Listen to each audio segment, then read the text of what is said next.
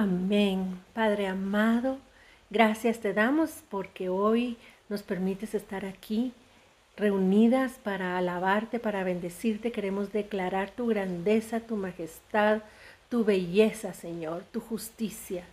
Gracias por ser un Dios tan maravilloso, tan perfecto, tan increíble, Señor. Y hoy nos gozamos en ti, nos gozamos en ti y queremos llegar a tu presencia y estar contigo, Señor. Bendito seas. Me gozaré, me alegraré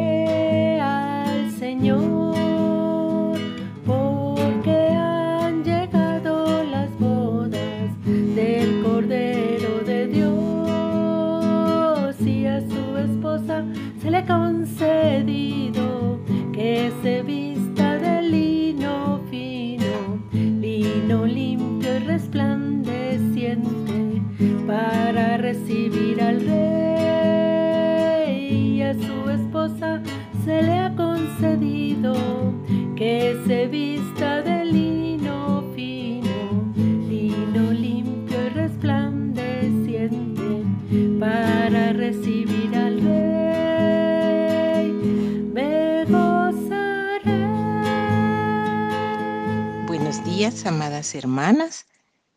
Es motivo de gran gozo poder compartirles el mensaje, la compasión de Jesús. Leamos Lucas capítulo 7, versículos del 11 al 17. Aconteció después que él iba a la ciudad que se llama Naín, e iban con él muchos de sus discípulos y una gran multitud. Cuando llegó cerca de la puerta de la ciudad, he aquí que llevaban a enterrar a un difunto, hijo único de su madre, la cual era viuda. Y había con ella mucha gente de la ciudad. Y cuando el Señor la vio, se compadeció de ella y le dijo, no llores. Y acercándose tocó el féretro y los que lo llevaban se detuvieron. Y dijo, joven, a ti te digo, levántate. Entonces se incorporó el que había muerto y comenzó a hablar. Y lo dio a su madre. Y todos tuvieron miedo y glorificaban a Dios diciendo, un gran profeta se ha levantado entre nosotros y Dios ha visitado a su pueblo. Y se extendió la fama de él por toda Judea y por toda la región de alrededor. Este pasaje de las Escrituras relata el acontecimiento que se produjo en el pueblo de Naín, una pequeña aldea agrícola situada a unos 50 kilómetros de Capernaum. Jesús salió de allí luego de haber sanado al siervo de un centurión y como siempre lo hacía, el Señor se dirigió al lugar con un propósito.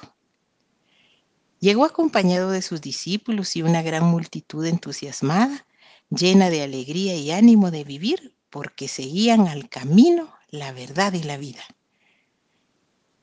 Al llegar a la ciudad repentinamente se produjo un gran silencio.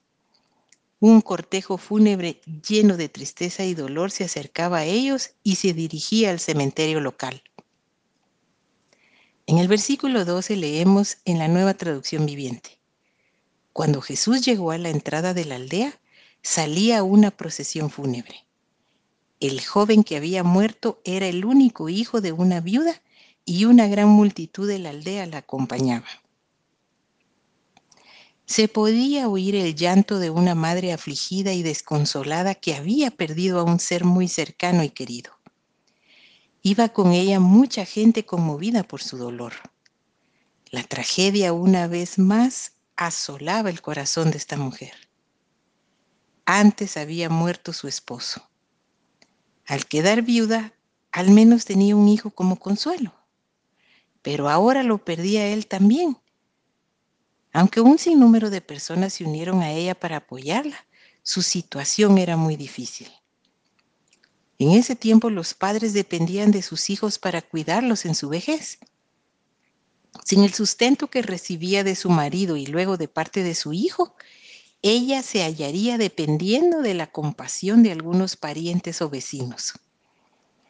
Era responsabilidad de la comunidad cuidar de los pobres, los huérfanos y las viudas, pero la soledad y desamparo que sentía eran indescriptibles. Jesús sabía todo esto. Él pudo haber pasado de largo y asumir que este pueblo apoyaría a la viuda y que cuidaría de que al menos tuviera para su sustento diario. Pero el Señor, lleno de misericordia y compasión, acudió en su ayuda. Él es el eterno Hijo de Dios para quien no hay nada imposible. Él es la resurrección y la vida. Jesús vio a esta mujer vestida con ropas de luto y llena de pesar en su alma. Su rostro reflejaba aflicción, congoja y el desconsuelo de una madre que había perdido lo que más amaba en esta tierra. Entonces dejó a sus seguidores por un momento, caminó hacia ella y con ternura le dijo palabras llenas de amor, consuelo y esperanza. Esta era su forma de anunciar que haría un milagro. Leamos el versículo 13. Cuando el Señor la vio, su corazón rebosó de compasión y le dijo, no llores. Dios es Padre amoroso y compasivo. El Salmo 103, versículo 13 dice, como el Padre se compadece de sus hijos, así se compadece Jehová de los que le temen. En 2 de Corintios capítulo 1 versículo 3 leemos, Bendito sea el Dios y Padre de nuestro Señor Jesucristo, Padre de misericordias y Dios de toda consolación. Veamos ahora algunos detalles muy interesantes. En primer lugar, Él la vio y cuando lo hizo tuvo piedad de ella. No la ignoró ni pasó de largo. Mientras Jesús anduvo por este mundo fue sensible viendo la necesidad de su pueblo. En las escrituras podemos apreciar algunos ejemplos. Marcos 6:34. Y salió Jesús y vio una gran multitud y tuvo compasión de ellos porque eran como ovejas que no tenían pastor y comenzó a enseñarles muchas cosas. Lucas capítulo 13 versículos 11 y 12. Y había allí una mujer que desde hacía 18 años tenía espíritu de enfermedad y andaba encorvada y en ninguna manera se podía enderezar. Cuando Jesús la vio, la llamó y le dijo, Mujer, eres libre de tu enfermedad. Juan 5, versículos 5 y 6. Y había allí un hombre que hacía 38 años que estaba enfermo. Cuando Jesús lo vio acostado y supo que llevaba ya mucho tiempo así, le dijo, ¿quieres ser sano? Notemos pues cómo el Señor miraba con amor a quienes tenían necesidad de su ayuda. En segundo lugar, la compasión de Jesús por esta mujer demuestra claramente que Dios tiene un cuidado especial por las viudas, por cualquier persona que se encuentre sola en este mundo, por los enfermos y por los afligidos de corazón. La palabra compasión en las escrituras significa perdonar, tener misericordia, rescatar, ser movido a piedad, preocupación por el sufrimiento ajeno. Dios es la raíz y el fundamento de toda compasión. Él ve la angustia de sus hijos y se apiada de ellos. Su bondad, paciencia, gracia y amor hacia nosotros lo lleva no solo a entender nuestro dolor, sino también a proveer el sacrificio por nuestra culpa, es decir, la muerte redentora de Cristo Jesús en la cruz. Leamos Lucas capítulo 4, versículo 18, con relación al ministerio terrenal del Señor y el motivo de su venida. El Espíritu del Señor está sobre mí por cuanto me ha ungido para dar buenas nuevas a los pobres. Me ha enviado a sanar a los quebrantados de corazón, a pregonar libertad a los cautivos y vista a los ciegos, a poner en libertad a los oprimidos, a predicar el año agradable del Señor. La paternidad de Dios se manifiesta a lo largo de las escrituras. Él se complace en proteger a los débiles, desamparados y solitarios de su pueblo. En el caso particular de las viudas, la Biblia asegura que ellas son favorecidas con su tierno amor y compasión. Él manda a su pueblo que las cuide, las proteja y les haga justicia. Leamos algunos pasajes. Salmo 68.5. Padre de huérfanos y defensor de viudas es Dios en su santa morada. Salmo 146, 9. Jehová guarda a los extranjeros, al huérfano y a la viuda sostiene. Isaías 1:17. Aprended a hacer el bien, buscad el juicio, restituid al agraviado, haced justicia al huérfano, amparad a la viuda. Zacarías 7, versículos 9 y 10. Así habló Jehová de los ejércitos diciendo, Juzgad conforme a la verdad y haced misericordia y piedad cada cual con su hermano. No oprimáis a la viuda, al huérfano, al extranjero, ni al pobre. Primera de Timoteo 5.3, nueva traducción viviente.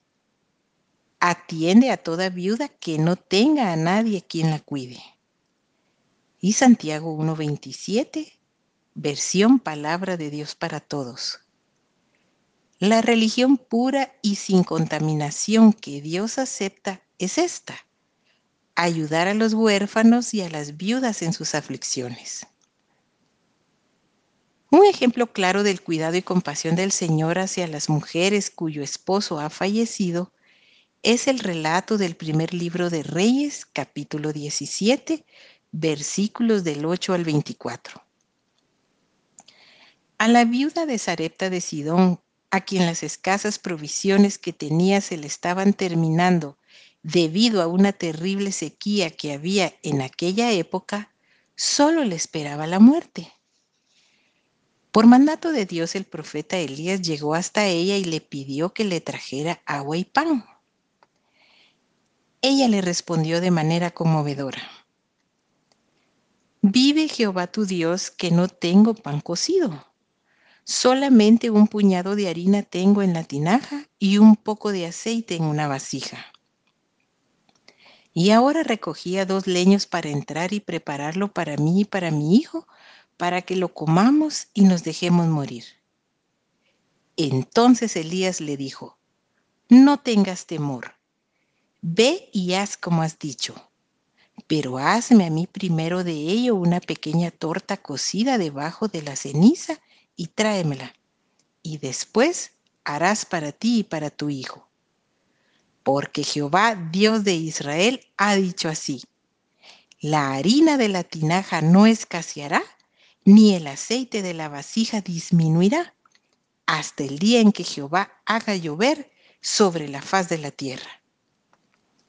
Entonces ella fue e hizo como le dijo Elías, y comió él y ella y su casa muchos días. Y la harina de la tinaja no escaseó, ni el aceite de la vasija menguó, conforme a la palabra que Jehová había dicho por Elías. Como podemos apreciar en este maravilloso relato bíblico, las necesidades y el sufrimiento de una pobre viuda no eran algo sin importancia para Dios. Él envió al profeta Elías a fortalecerla y a darle el sustento mediante la provisión milagrosa de harina y aceite, en un momento en que ella sentía que todo estaba perdido. En medio de las circunstancias más difíciles, el poder y el amor de Dios están a favor de los suyos. Romanos 8:28 dice, y sabemos que a los que aman a Dios, todas las cosas les ayudan a bien. Esto es, a los que conforme a su propósito son llamados. Este versículo nos fortalece cuando estamos soportando los sufrimientos de esta vida. Dios torna en bien toda aflicción, prueba, dolor, persecución y sufrimiento con el fin de conformarnos a la imagen de Cristo. Continuando con el relato en el versículo 14 leemos, y acercándose tocó el féretro y los que lo llevaban se detuvieron. En tercer lugar, notemos que el Señor se acercó. Nuestro Dios es cercano a sus hijos y acude a auxiliarlos en momentos de angustia y necesidad. Jesús trataba con las personas deseando hacerles el bien. Les mostraba simpatía, atendía sus necesidades y se ganaba su confianza. Leamos unos cuantos pasajes que así lo demuestren. Salmo 34.8. Cercano está el Señor a los quebrantados de corazón y salva a los abatidos de espíritu. Salmo 145.18. El Señor está cerca de todos los que le invocan, de todos los que le invocan en verdad. Marcos 1, versículos 31 y 32 nos dice que cuando la suegra de Pedro estaba acostada con fiebre, el Señor se acercó a ella, la tomó de la mano y la levantó, e inmediatamente la fiebre la dejó. Lucas 24, versículos del 13 al 15 muestra a dos discípulos que iban a una aldea llamada Emaús y que hablaban de aquellas cosas que habían sucedido relacionadas con la muerte del Señor. Versículo 15. Y sucedió que mientras hablaban y discutían entre sí, Jesús mismo se acercó y caminaba con ellos. En cuarto lugar, el Señor tocó el féretro y los que llevaban el cadáver se detuvieron. Jesús hizo lo que un judío religioso nunca hubiera hecho, tocar algo que estuviera en contacto con un muerto. Tocar un cadáver volvía a una persona ceremonialmente impura. Sin embargo, él no tuvo temor de ser contaminado porque es tres veces santo. Era tan cercano que tocaba a las personas para sanarlas y darles ánimo. Veamos algunos ejemplos. Mateo 8, versículos del 1 al 3 dice, Cuando descendió Jesús del monte le seguía mucha gente, y he aquí vino un leproso y se postró ante él diciendo, Señor, si quieres puedes limpiarme. Jesús extendiendo la mano le tocó diciendo, quiero, sé limpio. Y al instante su lepra desapareció. Mateo capítulo 9 versículos del 27 al 30. Pasando Jesús de allí, le siguieron dos ciegos dando voces y diciendo, Ten misericordia de nosotros, hijo de David. Y llegado a la casa, vinieron a él los ciegos y Jesús les dijo, ¿creéis que puedo hacer esto? Ellos dijeron, sí, Señor. Entonces les tocó los ojos diciendo, conforme a vuestra fe os sea hecho. Y los ojos de ellos fueron abiertos. En quinto lugar, el Señor dijo, joven, a ti te digo, levántate. Qué palabras tan sorprendentes provenientes de quien tiene poder sobre la muerte. El Señor hablaba con autoridad divina, con firmeza tanto cuando enseñaba la palabra de Dios como cuando hacía señales y prodigios. Por esa razón el centurión le dijo lleno de fe, solamente di la palabra y mi siervo sanará. Veamos algunos ejemplos. Lucas 5, versículos del 17 al 26, narra el momento cuando unos hombres con mucha fe llevaron a un paralítico en una camilla hasta donde estaba Jesús. Viendo la imposibilidad de acercarlo a él debido a la multitud, decidieron bajarlo por el techo del lugar y lo pusieron delante suyo. Versículo 20. Al ver el fe de ellos, Jesús le dijo, hombre, tus pecados te son perdonados. Versículo 24. Pues para que sepáis que el Hijo del Hombre tiene potestad en la tierra para perdonar pecados, dijo al paralítico, a ti te digo, levántate, toma tu lecho y vete a tu casa. Al instante, levantándose en presencia de ellos y tomando su lecho en que estaba acostado, se fue a su casa glorificando a Dios. Otro ejemplo es la sanidad del ciego de nacimiento del capítulo 9 del Evangelio de Juan, versículos del 1 al 41. Al pasar Jesús vio a un hombre ciego de nacimiento. Escupió en tierra e hizo lodo con la saliva y untó con el lodo los ojos del ciego. Y le dijo, ve a lavarte en el estanque de Siloé. Él fue entonces, se lavó y regresó viendo. En sexto lugar, el Señor, mostrando su poder, le ordenó al joven que se levantara. Esta es la primera de las resurrecciones que Jesús realizó. Y en cada uno de los tres casos registrados, Él le habló a los muertos, ellos oyeron su voz y obedecieron. En el versículo 15 leemos, entonces se incorporó el que había muerto y comenzó a hablar, y lo dio a su madre. Las escrituras no dicen qué dijo el joven, ni lo que experimentó en esas horas que estuvo bajo el poder de la muerte. Sin embargo, es probable que muy sorprendido preguntara, ¿dónde estoy? ¿A dónde me llevan?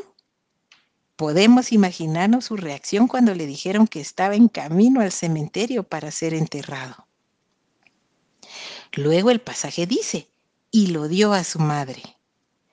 Esta escena tan impactante debió haber sido muy conmovedora tanto para la madre como para toda la multitud. No podían dar crédito a lo que veían. Nunca habían presenciado algo semejante. El maestro entregó al joven a su madre. Cuánto amor e interés mostró Jesús por ella. Seguramente sonrió cuando vio que sus lágrimas se convirtieron en un gozo indescriptible. Su hijo estaba vivo. Estremecida lo abrazó y lo besó. Había vuelto la felicidad a su vida y ya no estaría sola. Indudablemente agradeció al Señor con todo su corazón por lo que había hecho por ellos y alabó y exaltó a Dios. Versículo 16. Y todos tuvieron miedo y glorificaban a Dios diciendo, un gran profeta se ha levantado entre nosotros y Dios ha visitado a su pueblo. Este suceso tan impresionante dejó a los presentes atónitos.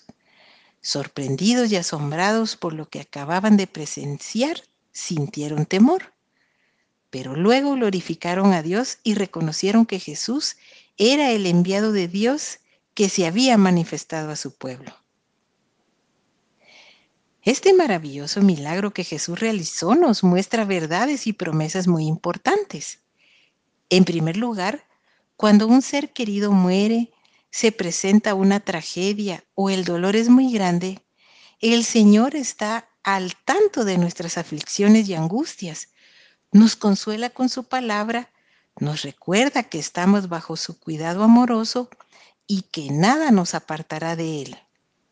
Leamos Romanos 8:35. ¿Quién nos separará del amor de Cristo? ¿Tribulación o angustia o persecución, o hambre, o desnudez, o peligro, o espada? Verso 37. Antes, en todas estas cosas somos más que vencedores por medio de aquel que nos amó.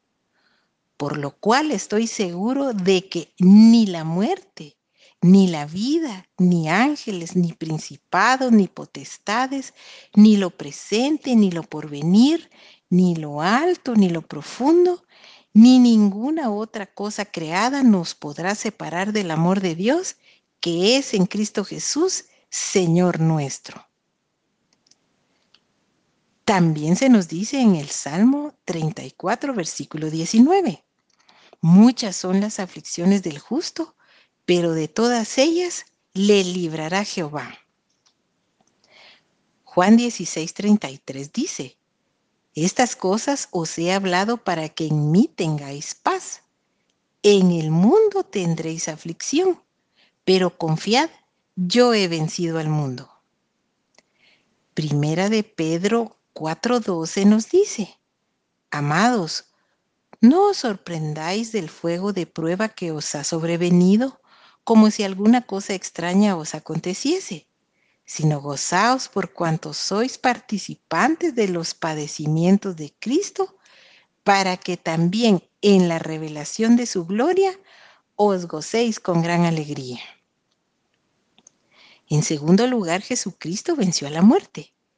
Esta afirmación se refiere a su propia resurrección. Apocalipsis capítulo 1 versículo 18 dice, Yo soy el primero y el último, y el que vivo y estuve muerto, mas he aquí que vivo por los siglos de los siglos. Amén. Y tengo las llaves de la muerte y el Hades. La resurrección del Señor fue la verdadera y total derrota a la muerte. Él es soberano sobre ella y su conquista fue permanente y eterna. La muerte de Jesús fue su sacrificio voluntario para pagar por nuestros pecados y por la perfección y santidad. La resurrección fue el resultado de esa expiación. Él dijo en Juan 10, 17, yo pongo mi vida para volverla a tomar. Nadie me la quita sino que yo de mí mismo la pongo. El Señor revirtió la maldición de la muerte, que es el resultado del pecado humano. Su victoria sobre ella es la base del Evangelio y tiene consecuencias eternas para nosotros. Sin ella nuestra fe sería vana. Primera de Corintios 15, 17 dice, si Cristo no resucitó, vana es vuestra fe aún estáis en vuestros pecados. Y en tercer lugar, cuando una persona es salvada y perdonada de sus pecados mediante la fe en Cristo, aunque muera físicamente, un día resucitará con Él y vivirá eternamente. Leamos Juan 5:24. De cierto, de cierto os digo, el que oye mi palabra y crea al que me envió, tiene vida eterna y no vendrá a condenación, mas ha pasado de muerte a vida. En Juan 11, versículos 25 y 26, Jesús dijo, Yo soy la resurrección y la vida. El que cree en mí, aunque esté muerto, vivirá. Y todo aquel que vive y cree en mí, no morirá eternamente. Finalmente, recordemos que el Evangelio son las buenas noticias de Dios para el hombre. Es la palabra de vida y esperanza para quienes están muertos en sus delitos y pecados, sin Dios, sin esperanza y que van camino a la condenación eterna. A ellos es necesario predicarles esas buenas nuevas de salvación. Decirles a los muertos espirituales que hay vida nueva en Cristo que depositando en Él toda su fe, viniendo en arrepentimiento, podrán ser perdonados y salvados y un día serán resucitados para estar con Él en su presencia maravillosa eternamente. Oremos. Amado Padre, estamos agradecidas por tu palabra porque nos trae paz, fortaleza y consuelo. Gracias Señor porque tu Hijo Jesús, dejando su trono de gloria, vino a pagar el precio de nuestra salvación tomando el lugar que nos correspondía, dándonos redención y vida eterna. Y aunque la muerte física llegue a nuestras vidas o a la de nuestros seres queridos que han depositado su confianza en ti, tenemos la certeza de que sea que vivamos o que muramos, te pertenecemos a ti, Señor. Alabado sea tu santo nombre. Amén. Damos honor a ti.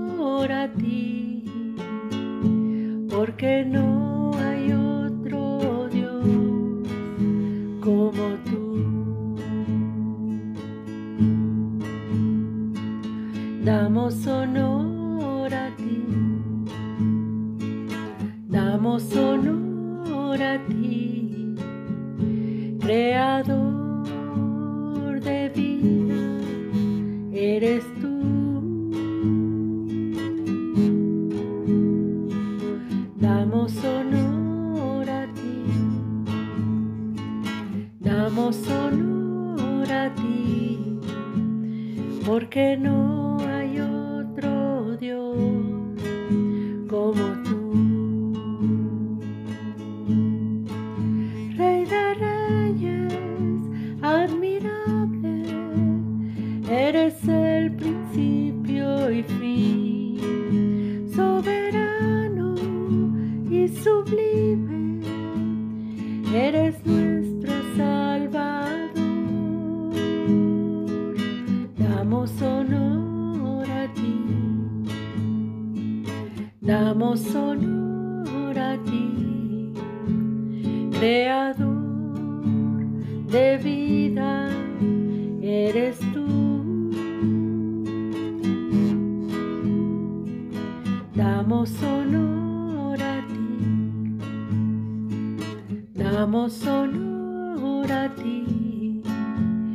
porque no hay otro Dios.